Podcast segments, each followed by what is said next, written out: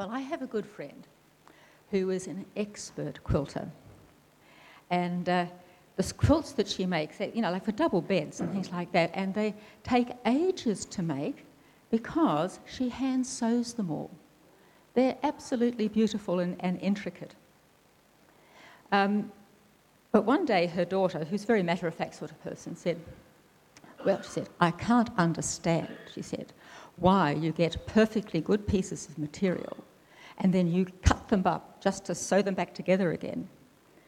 But uh, she, didn't just, she didn't get how her mother felt about joining those separated pieces. She didn't understand the joy that her mother derived from integrating those, those things so that something beautiful was produced.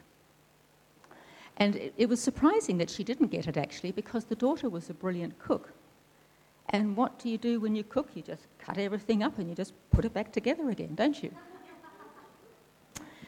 As Solomon said, there was nothing new under the sun. He said in, in uh, Ecclesiastes 1 9, if you want to cheer yourself up, you can read Ecclesiastes.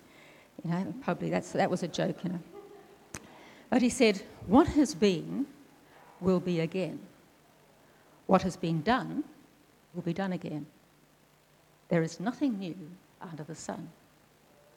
Now, if that is true, then the idea of cutting things up and putting them back together again should be right at the beginning. And you know what? It is. In Genesis, we read that God had a very interesting idea. He thought to himself, I think I'll make a person who reflects who I am in my likeness. And then I will cut them up and put them back together again. So we read in Genesis 1:27. So God created man in his own image. In the image of God, he created him. Male and female, he created them.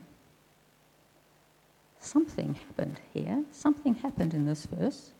First, we've got a man, and then we have a male and female. Genesis 2 tells us what went on. Something got cut up. And I want to read to you now from the Jubilee Bible, which you may not have heard of, but is on Bible Gateway as one of the many translations. And I liked this, and I'll tell you why in a minute. So this is Genesis 21 and 22.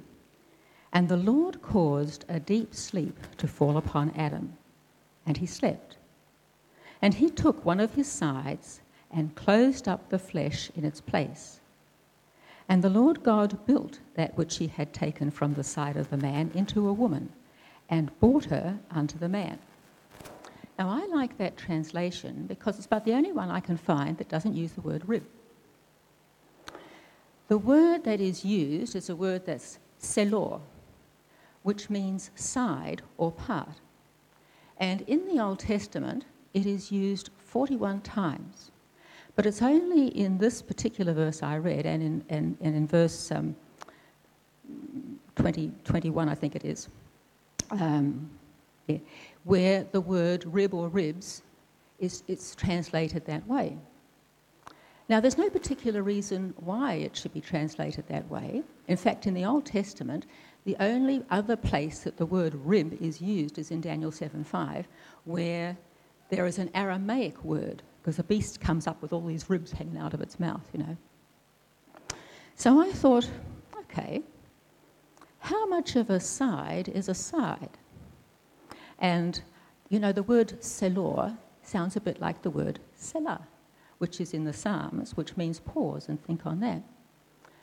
I thought, when it came to the division, how much of a side was a side? Selor. Selah. Anyway, let's get back to it. One flesh was now two. But God said, I am going to put them back together again.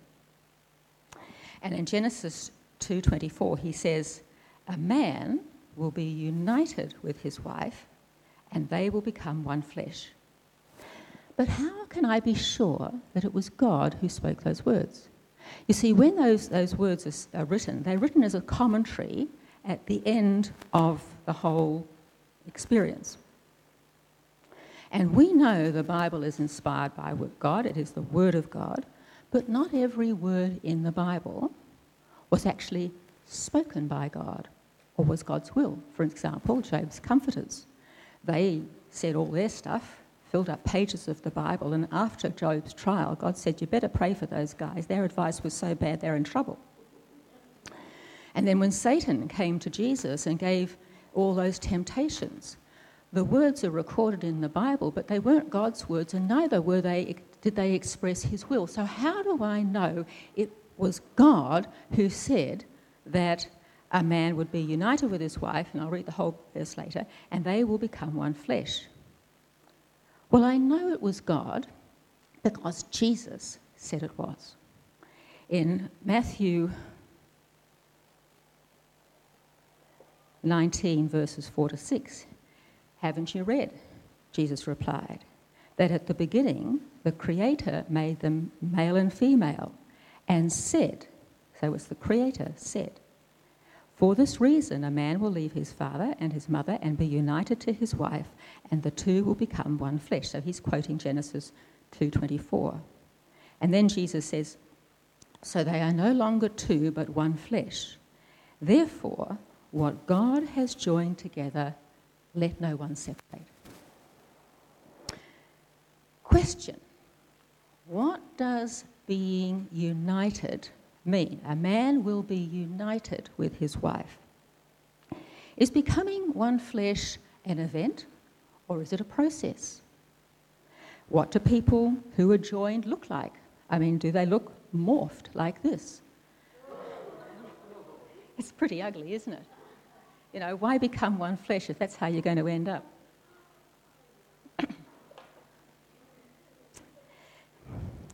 and now Jesus said that he wanted believers to be one. So, can you become one without being married? Is there more to being united than sex? So, we're going to have a look at what one flesh might constitute. First of all, we start off with the obvious, the physical. Joining as one flesh means the flesh gets joined, doesn't it?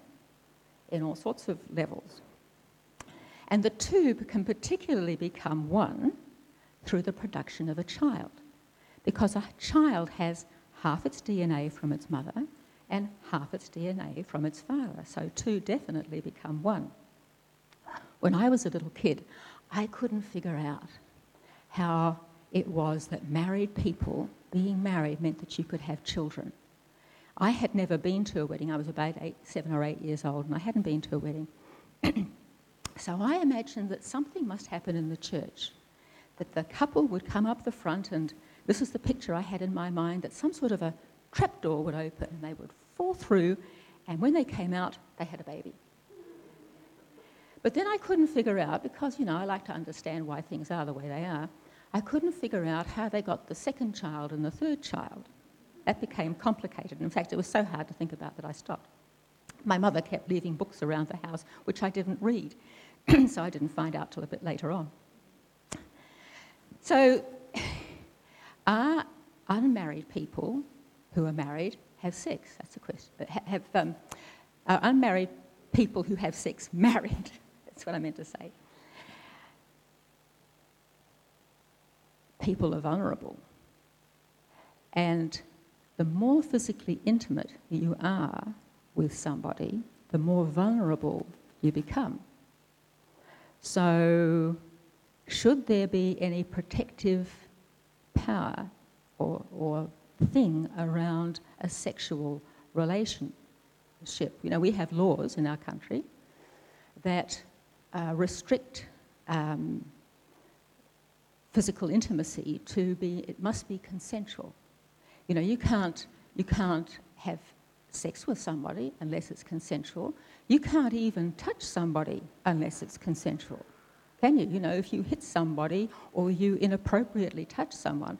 I mean, I find that even in ministry, I prefer to ask people if I can put my hand on them when I pray for them because I have had people who don't like being touched. And it is offensive to them, and it, it just, they can't focus when someone is touching them unless they've invited that person to touch them. So we have an age of consent for sex, and we need to have that protective thing around the sexual relationship in marriage. So, because otherwise, just people who have sex are married, aren't they? So, we have, well, let's have the first one here. We've, got the, we've talked about the physical. Now we're going to talk about the contractual element of marriage. See, consent acts as a contract or a covenant between the parties. And surprisingly, there is actually no prescription in the Bible for the marriage contract or the marriage service. Nothing. Isn't that interesting? But what seems to be common for all Bible marriages is that at some point the parties or their legal representative, like a father for the, for the girl, give, must give formal consent so that that consent is there. In our society, vows followed by sex constitute a legal marriage. Um, but does it make, and this is a question, does it make two people become one? Do vows followed by marriage make two people become one? Because if they do, why do so many married people want to get divorced? Because they're unhappy. If you're perfectly united, why do you want to be divorced? So there must be something more to it than that. Now, we know that people feel joined when they connect with their feelings and their thoughts, their heart and their mind. So, uh, we need to have that element. You know, some people have in a marriage, some people get married and absolutely have nothing in common except the physical attraction. And when the physical attraction fails, so does the marriage. And it will fail because we become less attractive as we get older, unfortunately. we find, though, that if we become of one heart and one mind, that as we move towards each other in, in a relationship, that we start to think alike and we start to do things together. In the same way, I mean, Graham and I will be driving through the countryside with nothing but gum trees and sheep and, and yellow grass, and I'll be thinking, I should get the Christmas cards sorted. And I'll just be thinking that privately. And then he'll say to me, We ought to get the Christmas cards sorted. And I think, This is scary, isn't it? You know, or you'll be watching TV, and suddenly you'll, you know, you'll both fold your arms at the same time or do something else at the same time. And it's, it's almost unnerving. But that sort of thing is hard to do if you're never with another person. So we have to introduce something else. We have to have a locational joining. So two people becoming one um, is very difficult unless they spend time together. And that can be difficult sometimes because if you say, for in the military, well, you, you're away maybe for six months at a time. But if you're not together enough, it is very difficult to be joined to someone. Although the problem is that if you are with somebody, you're, you're in that, you're locationally joined, that locational joining can actually push you apart. If you have, say, the attitude, well, now that I'm with them, I'm going to get them to do things my way, you know, but I don't expect to change. I will get them to change. And often they go into marriage with this agenda, you know, when we're married, I will change him. When we're married, I will change her. And big failure for that one because if you don't expect to change, it's going to be a disaster if you just expect the other person to change. And this is where spiritual joining comes in, comes into the frame. Now, the spirit is a God dimension, so we need to remind ourselves of why we were cut up and why God wants to put us back together. Have a little sip.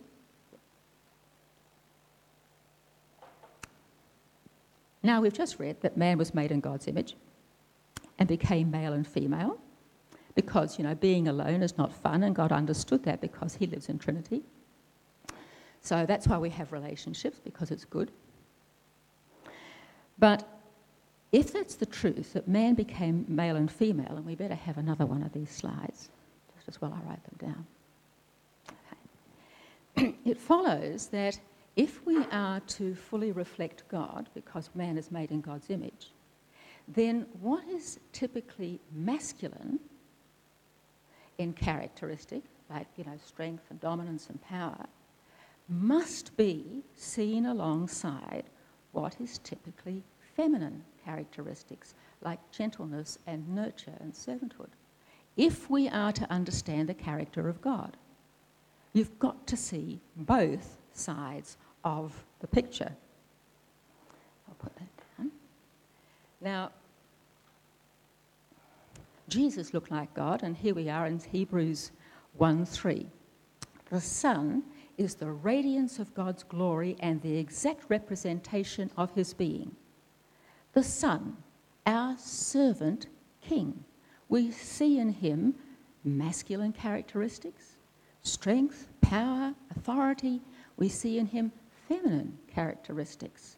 We see in him gentleness, nurture, servanthood, because he is the, the, the second, you know, he's the second man. He is representative of who, of what God is like. So we see that in Jesus. But sadly, what we see in ourselves is that we want the power traits and we want everybody else to have the servant traits because it is convenient for us in our self interest that we get to rule and control and everybody gets to do what we want and to help us. And that's the sin nature at work, isn't it? So if a man and a woman were to be spiritually joined, then there must be an honouring rather than a shaming of who the other one is. Men who put women down and say, you know, that's just women's work, or well, only a woman would do that, and a stupid woman driver. And then it, oh, I love it when Graham says it must be a woman driver, and we drive past and it's a man.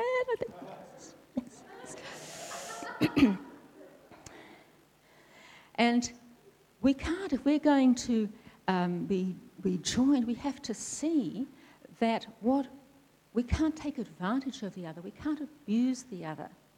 I heard a preacher once say that it was Eve's job in the garden to cook the food. But you know, is that true? I mean, did Adam suffer? Did Adam suffer if he were the better cook? That's what I want to know. If Eve had to cook the food and he was the chef, poor Adam. No wonder he just ate the apple. Now, if we were godlike, we have to learn also what the other one has to teach. We have to learn what those, when, the, when there's an integration of, of, of the character of God, then we can learn. A man can learn things from a woman and integrate those things into his life, and a woman can learn things from a man and integrate those things in her life. Now, I've learned a lot of good things from Graham, and one of them is how men work together. Men tend to lead from the top. They have a hierarchical way of doing things. So there's an authority and they tell someone and they tell someone. Women tend to be relational, so they want everybody to be happy and equal. And it's not, it doesn't, ha- it doesn't help how things need to work if you want to get something done. So I've learnt from Graham that if you want to get something done, you have to do it like a man would do it. But on the other hand, then he's learnt stuff from me. One of the things I think he's learned is that uh, to be more uh, patient and, and, affectionate with the children. And I've noticed as, as a grandparent, Graham is m- much more, um, in, uh, he, he's much more capable of relating to small children than he was as a, as a parent because he's integrated those things into his life. He's also learned how to be a bit, you know, to enjoy being ridiculous, which I think, I don't know whether that's an advantage or not. But you see, the truth about the marriage relationship and the spiritual uniting is that it extends beyond marriage, it extends to the church. See, because we have to become one. We are told in the scripture that we are to submit to one another out of reverence for Christ. That doesn't imply to me that men only submit to men and women only submit to women, and obviously to men because men want women to submit to them. It means that men and women submit to one another out of reverence for Christ.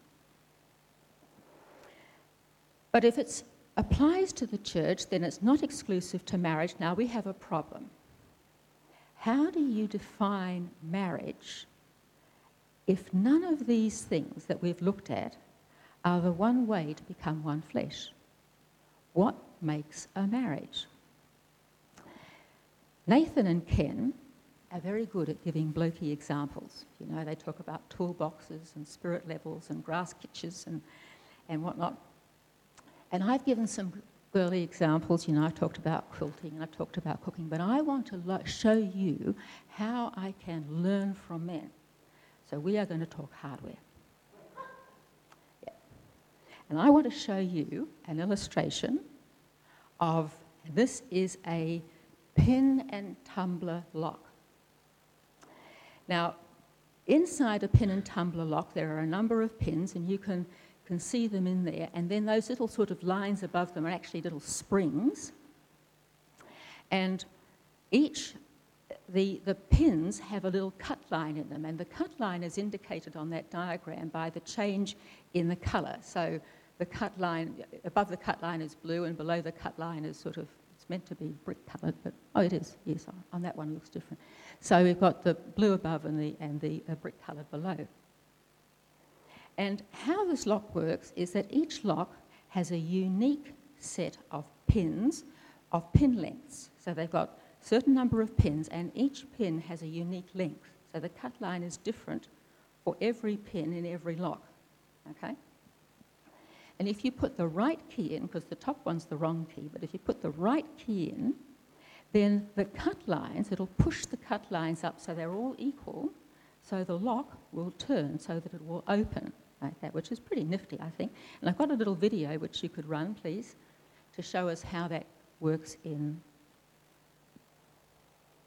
Are, there it goes. It's going in, they're going up. They're going to have to line up before that lock will turn.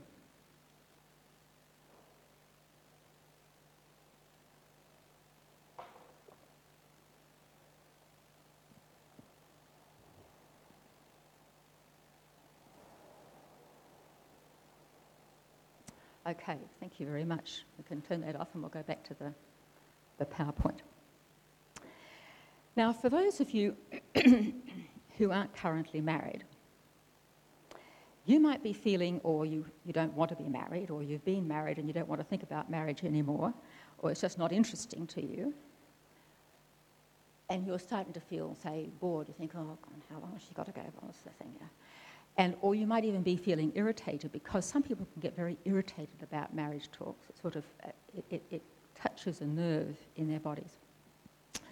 So I want to be able to broaden this out now and show you how what I'm talking about has application to actually everybody in this room.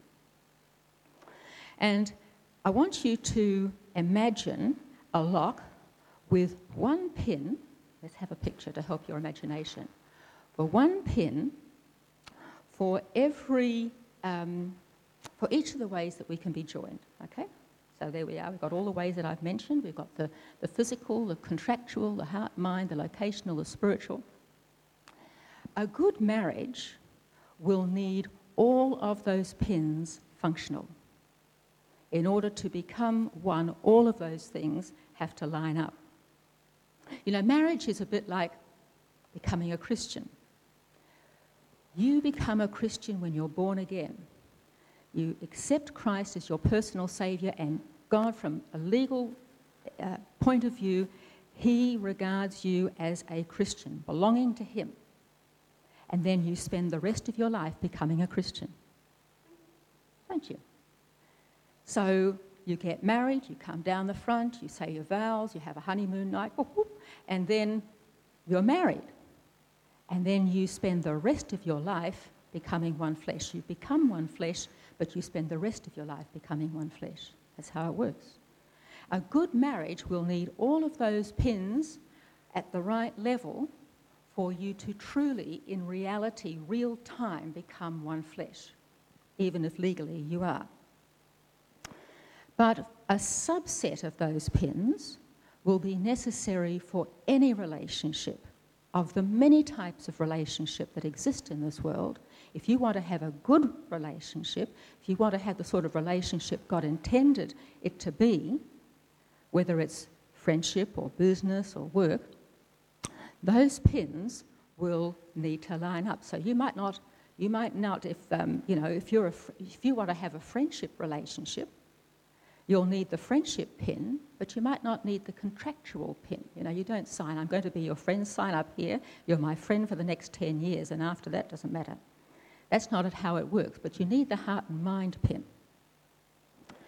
But if you're at a workplace, you'll need a contractual pin, won't you? You'll need a workplace agreement or something else to, that, is a, that, that puts a, a, a boundary about what you're expected to do. But you don't need that for getting on with your neighbours. With your neighbours, one of the pins in your lock will have to be the locational pin. I mean, it's, you know, hard to be neighbours with somebody who's living over in Russia. You haven't even met them. But you won't probably need a spiritual joining pin for your neighbours, unless, of course, your neighbours happen to go to your church and you're part of the church community.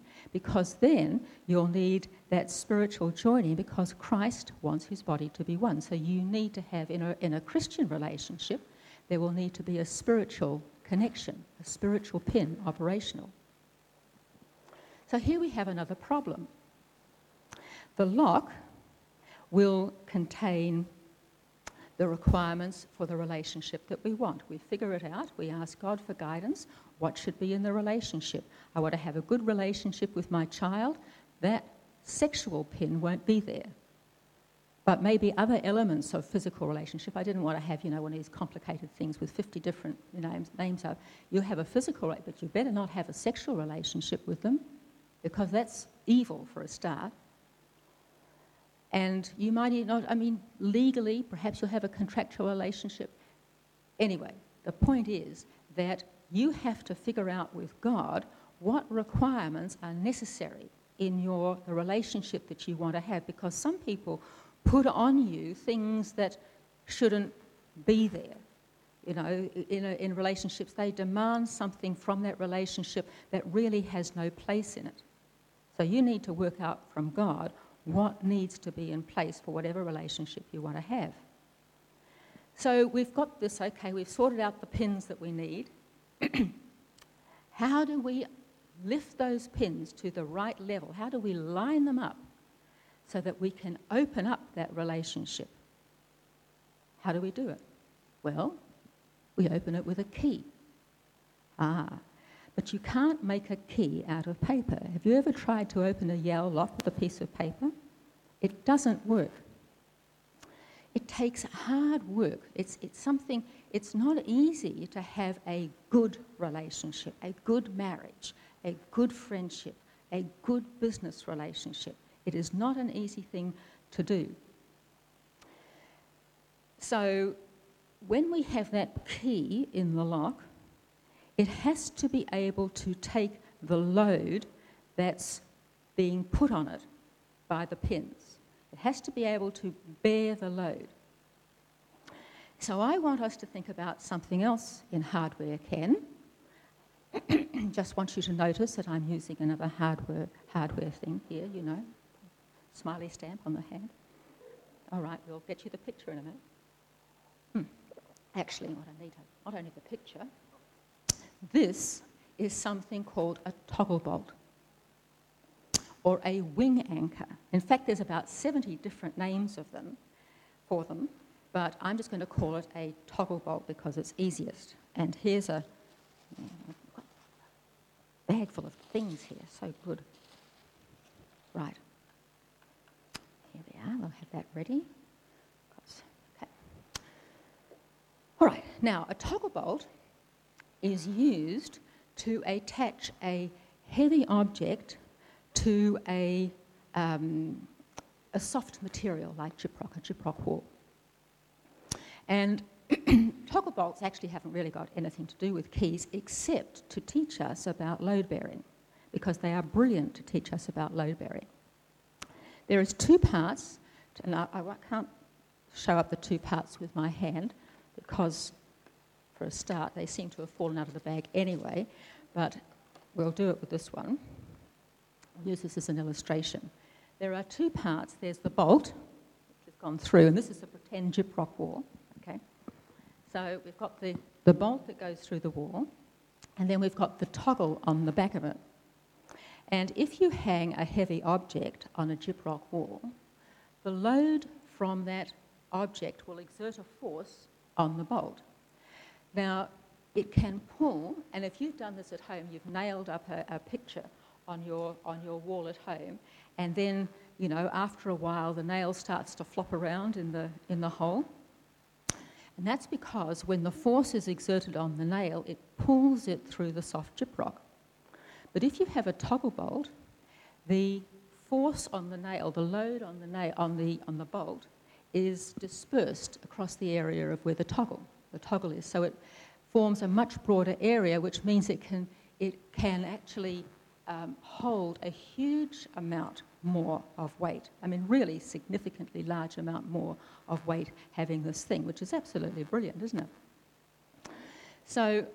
Um, now, if you had a brick wall, you wouldn't need a toggle bolt because bricks are hard. You nail, put something into it, it won't pull away. But we're soft. We're soft. We're soft like gyprock because what gyprock is, is just cardboard covered plaster. That's what a gyprock wall is made of, just plaster with cardboard around it. And so, like gyprock, we get hurt easily and we fall apart easily, we pull apart easily. So we need something that's load bearing in a relationship, like a toggle bolt, to keep things together while we're under pressure. Now, God gives us two things that load bear in the way that a toggle bolt does. And those two things are love and faithfulness. And they are the characteristics of God. Let's have a look again at this. God says, and here we are, let's have a look at this one love and faithfulness. God passed in front of Moses, proclaiming, The Lord, the Lord, the compassionate and gracious God, slow to anger and abounding in love and faithfulness. So, love and faithfulness are two key elements of his character and they're linked, they seem to be linked always together. And those things build relationships in life, like the second verse, which is Proverbs 3 3. We had Proverbs 3, 5, and 6 this morning earlier, but today, now we're just going back a bit. It says, Let love and faithfulness never leave you. Bind them around your neck, write them on the tablet of your heart. Then you will win favor and a good name in the sight of God and man. You see, love is the, the bolt. The, let's go back just briefly to the other one. Love is like the bolt. It's, it's the thing that brings connection, it's the connector. And if we appropriately and generously share ourselves with other people, that we will find ourselves coming closer to them. And that's what happens if you put this in and you, you, you you show yourself to be generous and, and appropriately uh, uh, affectionate, and then you will actually move closer in your relationship, and the relationship will be tighter and stronger. On the other hand, faithfulness is like the toggle, because faithfulness keeps the thing secure so that the connector doesn't pull out and fall down. You know, the, the, the object, the weight of the thing doesn't, you know, land on the ground. So, faithfulness is there to bring peace and security and rest and confidence into a relationship.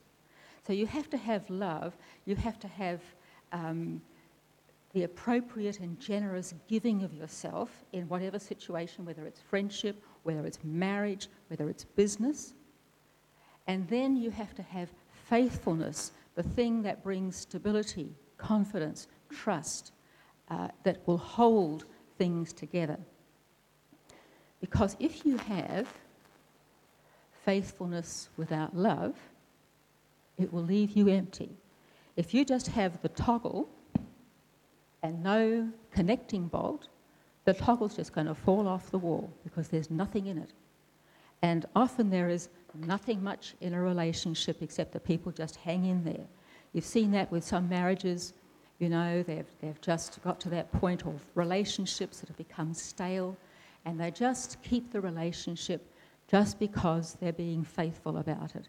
But there's no connection in it because there's no giving of themselves in that relationship. There's no generosity in it. And you can't be faithful without a connection. But love without faithfulness leaves a wound. And if you've ever experienced the giving of yourself to somebody, either in marriage or in friendship or in business or some other, some other situation, and that person has done the dirty on you and they've broken trust with you by going off and being unfaithful in some way, selling your company secrets, gossiping about you behind your back, having an affair with somebody else, then that is that leaves a terrible wound. It's a terribly painful thing to experience. So, faithfulness without love leaves you empty, and love without faithfulness will leave a wound.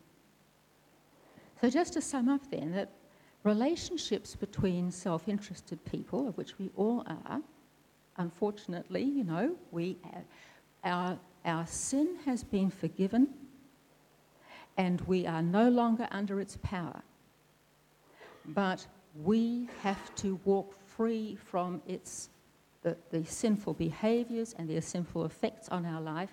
So we have become a Christian and we are becoming a Christian. You make a covenant relationship to become one flesh, and then you spend your life becoming one flesh. So there's we are self-interested people, and therefore relationships don't come easy.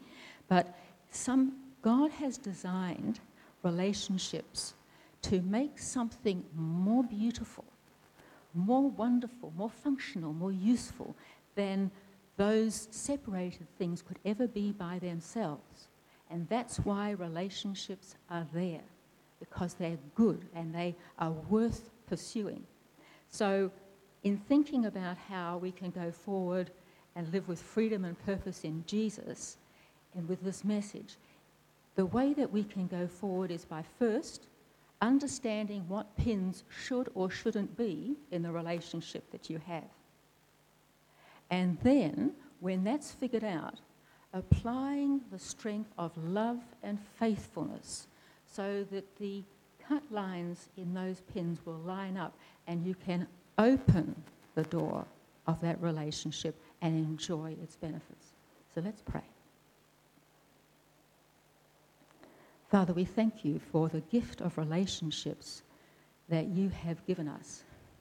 It's not good that we're alone, and you've blessed us with the opportunity to find something beautiful in our friendships, in our marriages, something even in our business relationships, the creative power of doing something in business that you've given that to us because it's a blessing from you.